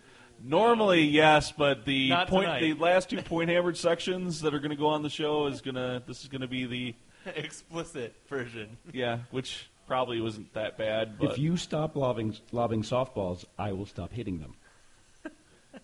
Well, you You like always to have to have balls, huh? someone to be a catcher for you, Cranky. I'm sorry. I was still thinking about his balls. What did you say, Paul? Oh! There's really nothing I Were can you add ta- that were you talking- oh, oh, I love that. That was so great. That's awkward silence number two. Yes. No, Again, we know you have a choice of awkward silences. When you choose your awkward, awkward silence, please choose a cranky awkward silence. So, Cranky, why are you wearing a shirt that says Jesus hates Chaos Wars? I wear the truth. Okay, so that was a Boom. statement. I wasn't sure if it was an explanation, though. Like, did you have the? It looks like you had that made. I did have this made. No, I went home and invented a shirt silk screening process and then weaved the shirt from the cotton I grew down in North Carolina, where I was born. I brought that home and then made this shirt. Rung, this is actually dark, dark blueberry, not black, from Maine blueberries. I dyed the shirt and then printed it. Yes, I had it made. Oh, I'm, I was thinking that I was surprised you had time to get a law degree when you did all that work on that shirt. You know, some of my clients are surprised Actually, I uh, had time a lot to of get a people law are degree. surprised Yeah, that he's able to get a law degree. Especially when You were a little late there, I already said it. Copycat. So, do you just not like Chaos Dwarves? No, he just doesn't like law degrees. Yeah, didn't you hear him? No, I, I'm sorry. I'm not following. Paul has Were you also thought. thinking about Christopher's balls and you didn't hear? I was thinking about trains of thought, and Paul has a serious crashing. listening You problem. were thinking about trains of thought? yeah. One What are you thinking about? I'm thinking about trains of thought. Speaking miles of trains away. of thought, I think this one has derailed. a little bit. Yeah. You're really we we that on the normally show. don't. I mean, if, any, if anyone doesn't know the background story about Chaos Dwarves, is that Christopher spent some time last year before bits, you know, hitting on my wife over the internet, and he was a Chaos Now you know that's player. not true because I can't function on the internet. So well, your well- with the aid of Dave and the podcast, which goes out over the interwebs, Uh-huh. uh, through a series of two. and at the time was he was a Chaos Dwarf player, was excited to play his Chaos Dwarves, and so I, you know, may have made some offhand comments about Chaos remarks. Dwarves. uh, I then got we so we played a game the Friday before the and if I seem to recall, you floored me. It was Well, not yeah. close. I remember that. Yeah, this was this was not a close match. This was Cranky built a list, shut down my magic phase, and then proceeded to tap dance across my army. It was bad times, nice. unless you were a dwarf. I agree. Yeah, And then, uh, because of this, Rod- even Ro- Robert Elmer, who was playing Chaos Dwarves last year at Bits, Yeah. grudged me, and I played Chaos, Chaos Dwarves again first round last year, and I uh, stomped all over him as well. we we do Surpri- sponsor not stoppings of surprisingly, Elmer. Christopher has refused to play me this year with his Chaos Dwarves. Actually, we were supposed to play together, but you were so tired on Friday night. Oh my! Wh- and why was that? Uh, I think it was your Something about painting an army. Now that I had to do a little bit, itty bitty painting when I flew in here. I do I do have to say I'll give you credit. That is definitely past the Conesy standard for paint. Colsey Standard is ridiculous. I'm glad that it is because if we ended up playing, I was going to slap Johnny you upside the head if it wasn't. hear about how high the Coensy standard is. I'll, I'll ding you on sports. If Pretty sure Johnny's. Johnny's Beastmen don't pass the Conesy standard. It wasn't just Johnny the sports Hastings. though in that uh, particular game that uh, got the dinging, but Yeah. it didn't help. I it definitely when it, you know go to the table and like wa- at Wagpaka, I dropped five, four, five hundred dollars to go to the event, and then turn around and oh hey, you splotched some paint on your models, and that didn't set the mood very nice. And then Yeah, you but- But play what like if they just ass. suck at painting? And What if you they tried way harder than you did and they suck at painting because you spent a bunch of money? They're not allowed to go to the tournament because they can't do better than their best. I don't think that was Trust his me best, in this though. case. Yeah. This was this Well, was I'm this saying, was though. splotch, How's he know? splotch, splotch. I mean, at a was- point, you was know pretty that they clear. didn't do Meet their the best. minimum. You know what I mean? Meet the minimum. But I guarantee at Wapaka, that guy has no chance of winning the tournament. I mean, it was it was after that game. Well, not when you got not one only third of your but then scores after as the paint game, scores. I was so mad just from the game too that I I went up and told Joe I was it was the, probably the But- most but- miserable game of Warhammer I ever played. Well, I understand that. I have recent experience with that sort of phenomenon, but there's the game. There's, you know, bad sports, there's, you know, a bad experience, and that's different than the painting. They, they can go together. You can have a guy, and it may not be surprising if he doesn't take the care to paint up his army or her army, that they may not have the same attitude towards the tournament that you do, but it's they're not necessarily connected.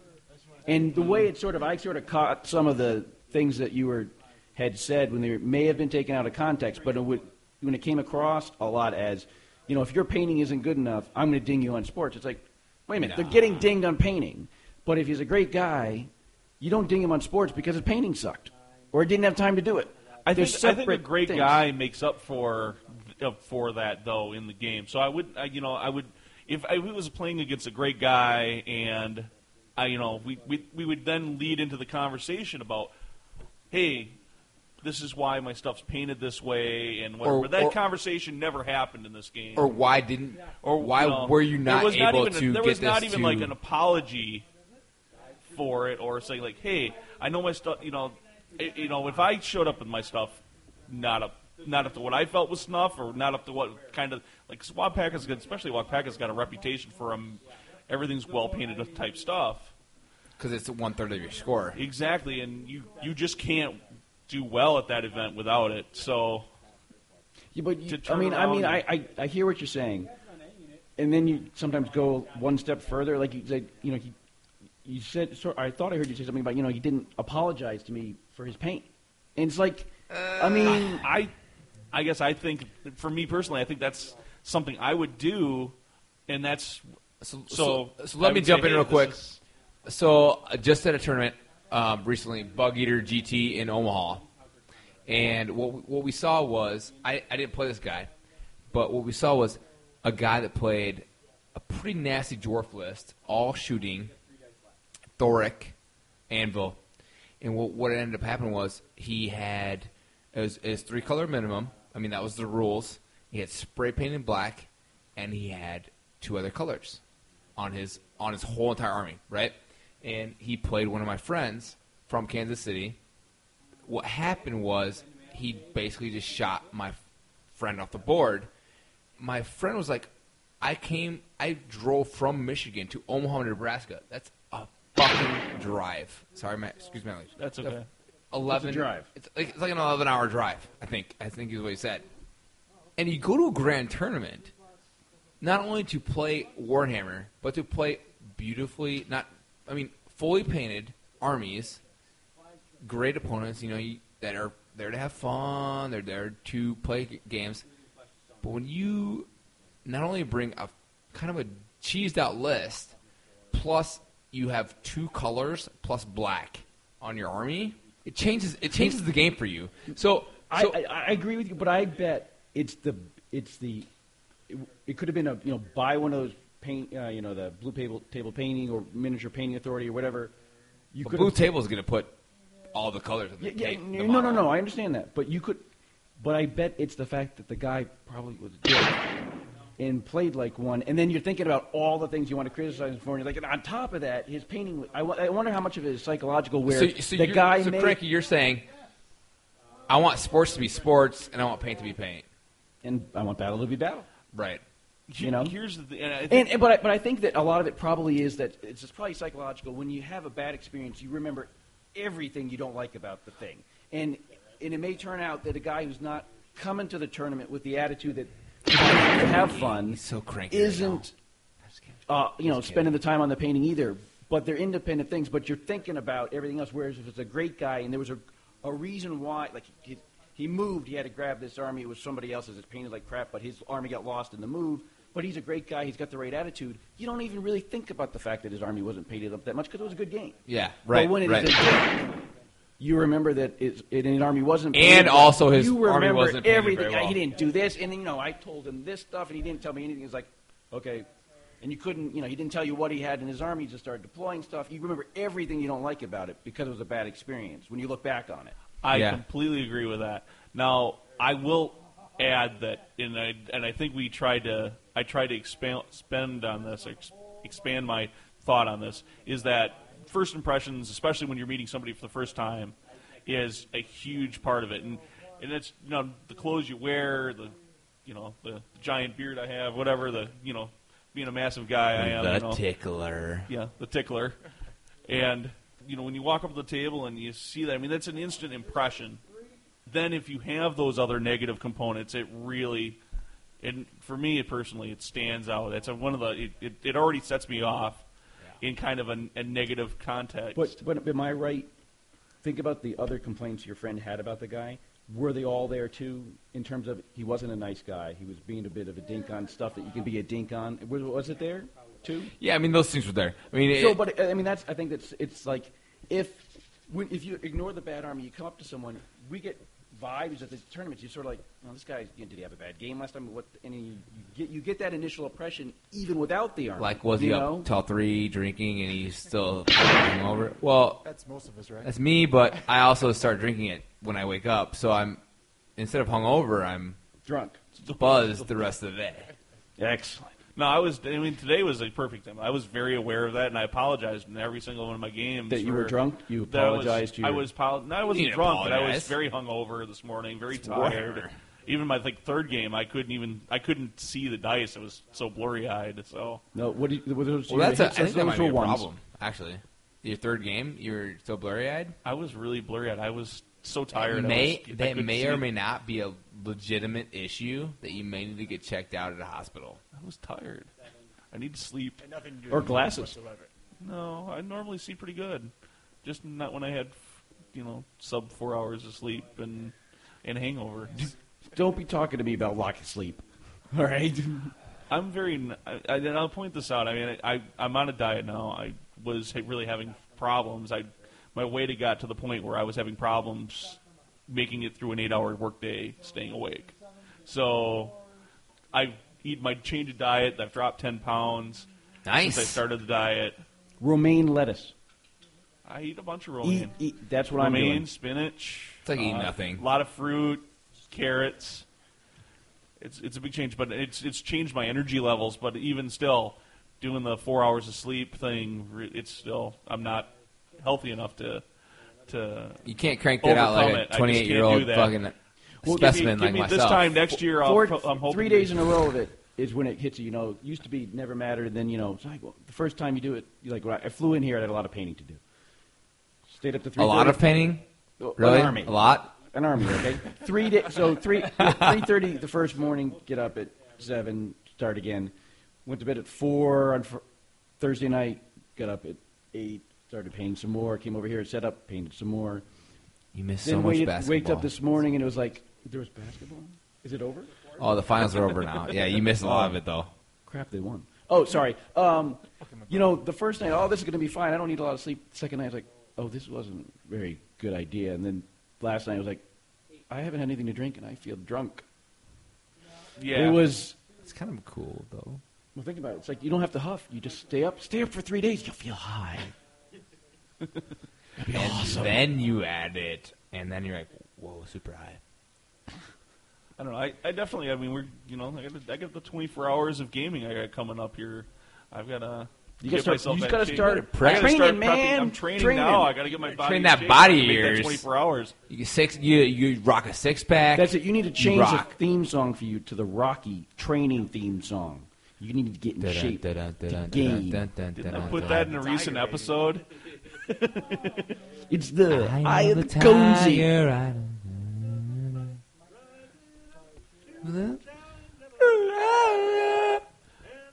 Paul, I, I thought I explained your When Paul's now. did singing right now, you guys can't hear him. song? and you're better for it.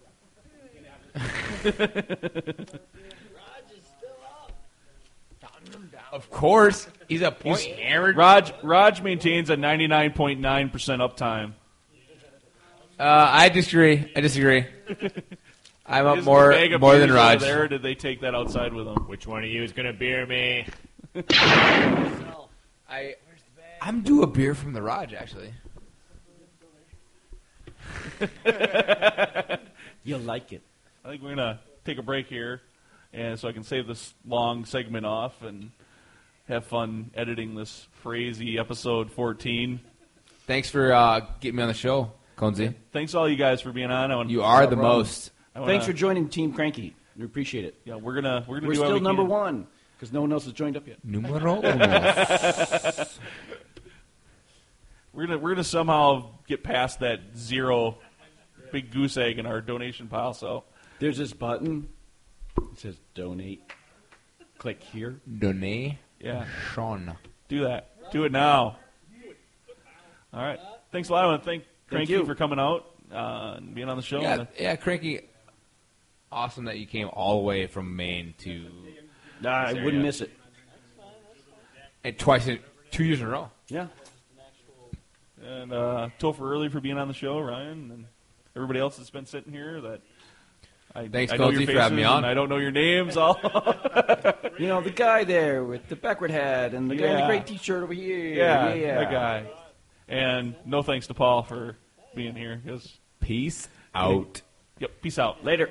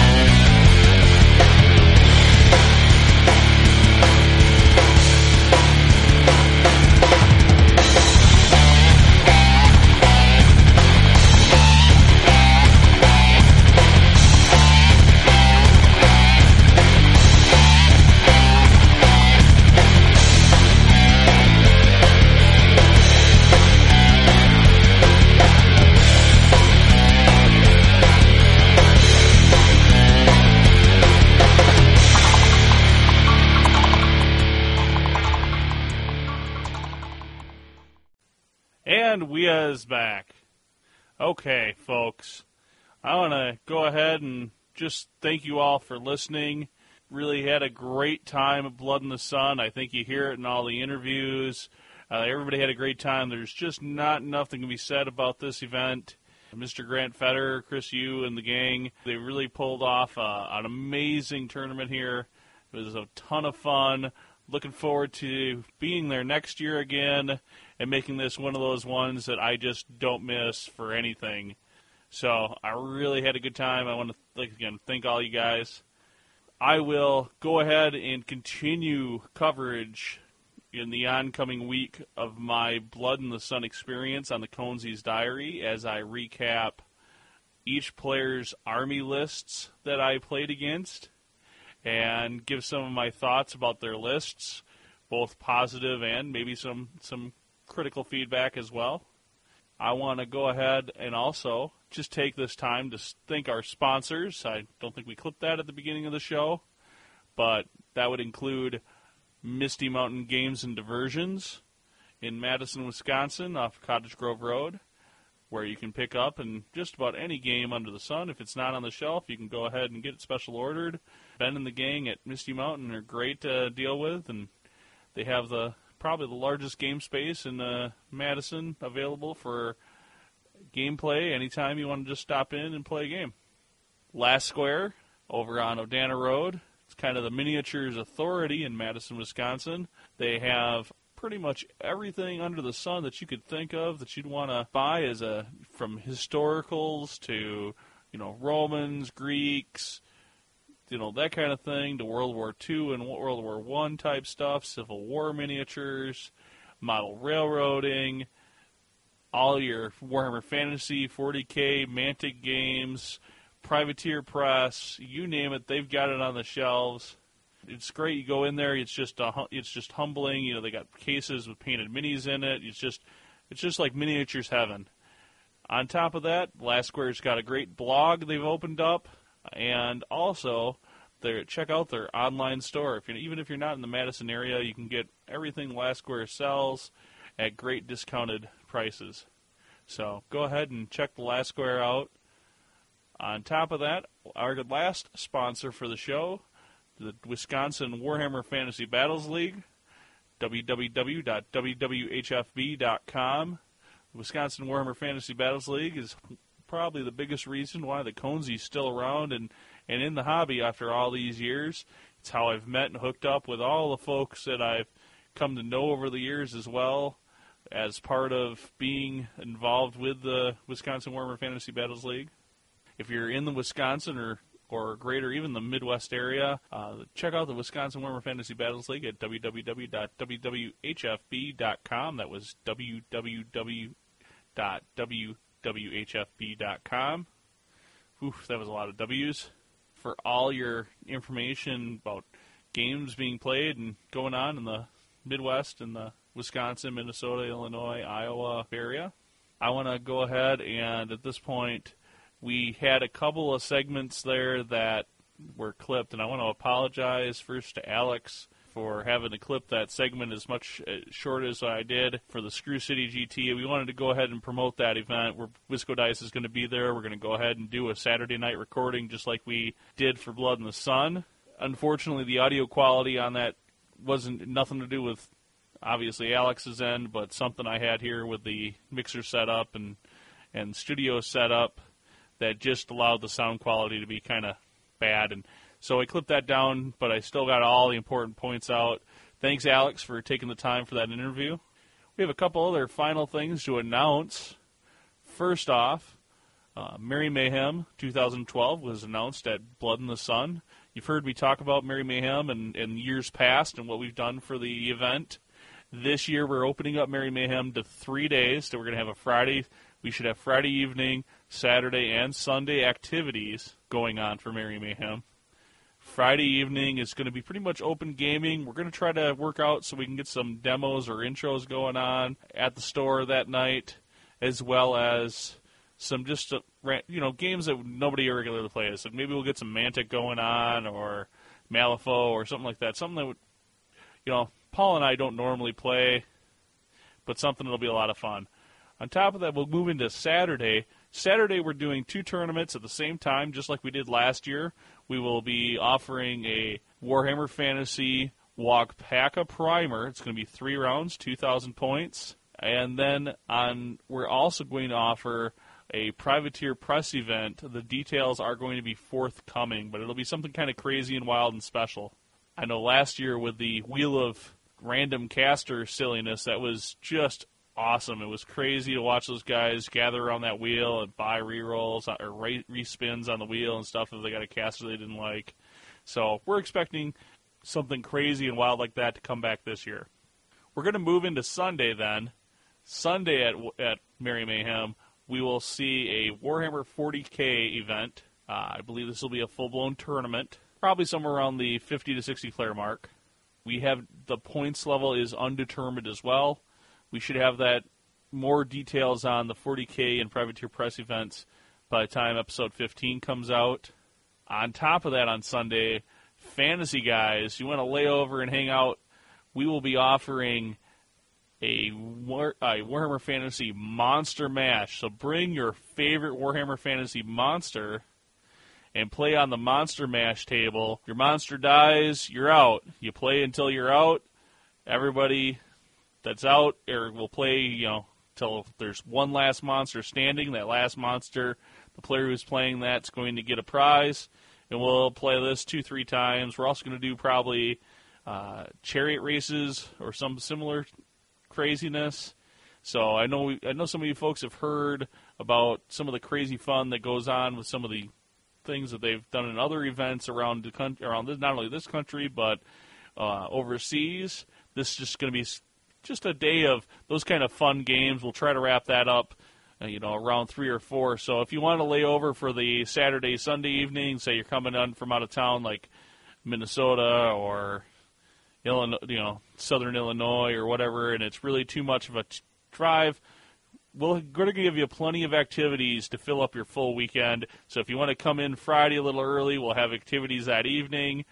We're going to continue with activities into you know the Warhammer Fantasy stuff for Saturday. We will have a massive charity raffle Saturday. Attendance is required for the charity raffle. We are not opening this up to internet vend- or internet sales. Uh, as much as that would probably help drive the uh, amount of money we would we would raise, we want to be able to go ahead and guarantee that those people that actually make it to Mayhem get to go ahead and participate in the raffle, and they're the ones that are getting their chances at winning. So attendance will be required for that, but the grand prize for the Warhammer Fantasy raffle will be a 2,000 plus point Warhammer Fantasy Army of Chaos Warriors. So that's kind of exciting. Anyways, want to go ahead and wrap up the show. I hope you guys enjoyed all the coverage we provided of Blood in the Sun. Uh, looking forward to doing this again for Screw City GT in September, I believe that was.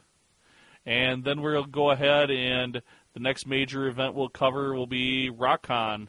So, speaking of RockCon, I think you heard earlier we were talking to Cranky. We get that we hit Paul and I both hit our hundred dollar fundraising goals.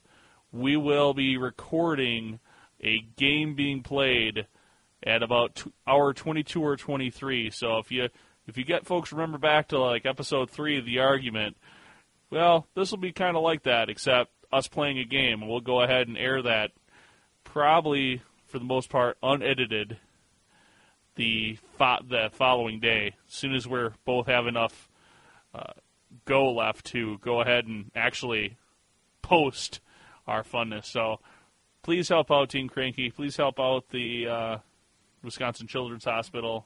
Help us out meet our fundraising goals. Goals a hundred bucks each. It's only two hundred dollars U.S. That's really not that much. And without your help, without the help of the listeners, we're not going to be able to make our goals. So we want to be able to help these great hospitals out and go Team Cranky. I want to go ahead and point out that Dugendel Studios is moving from out of my basement.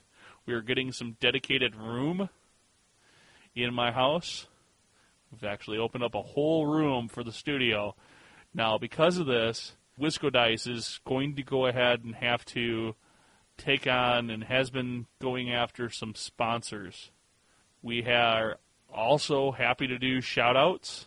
If you got something you want us to go ahead and read, you got an event or whatever that you're wanting us to push, or you just want us to shout out, you want me to go ahead and lay out a shout out so I can insult Paul with your shout out, that's more I'm ha- more than happy to do that. So we'll go ahead and take those shout outs. I think everybody else pretty much in the internet world does like $10 for a shout out. That's what we do. You can go ahead and catch all of the information at the bottom of the main Wisco Dice page at wiscodice.com for sponsoring the show. And we are going to go ahead and also buy, when we move into the new room, we're going to have to buy all sorts of craziness, you know, besides desks and tables and furniture for the studio. We're really trying hard to make it feel like you're in Warhammer, about Warhammer, and doing Warhammer when you sit down in the studio. So it's getting all decked out with all sorts of cool dwarvish type stuff and pictures and maps all over the walls. So we're really, really excited about that. And again, that really comes from us wanting to do that, and per, you know, myself wanting to really give us that kind of space and keep really putting back into the show has come from all the feedback that you, you folks have given us so far. Whether those are iTunes reviews, interactions with us on Twitter, you know, emails and forum posts you put up. Finally, you thought I was done, but I've got one more major announcement. Major announcement. We'll go into that 100 likes on Facebook. That's still an ongoing contest. We're at 57 likes last I looked. So we're slowly creeping up there. I know a bunch of you folks are, have Facebook accounts and are listening to the show, so make sure you go ahead and get those likes in. But that's not the major announcement we've got. Our sponsor, Misty Mountain Games, has given us two passes to Games Day Chicago to give away to a lucky listener. How are you going to be able to get this? How get in for this drawing? Well, that's easy, folks. What we're asking is that you go ahead onto the Wisco Dice forums and post something up in one of our hobby sections, whether that's a terrain project or a tutorial on how you painted something or just some pics even of your current projects. You need to go ahead and go to wiscodice.com, go to click on the link for our forum, and then go ahead and add uh, some meaningful content. It can't just be a blank post saying, hey, I want my contents entry. You need to put something meaningful there, something that adds content that we're going to be able to share and interact with and get discussions going. That can either go in the miniatures and painting section or the terrain and battlefields. Uh, we're kind of excited to go ahead and, and one of the things that we really like pushing is that hobby end of the game, and that's so we want to go ahead and hear what you guys have to say, and maybe we'll get inspired off of your comments for some of our own projects. When episode 15 releases, we will have a drawing for that. That should be, man, this guy should have thought this out.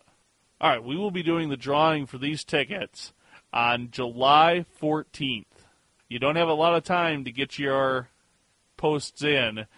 One lucky listener will get free Games Day passes to this year's Games Day Chicago.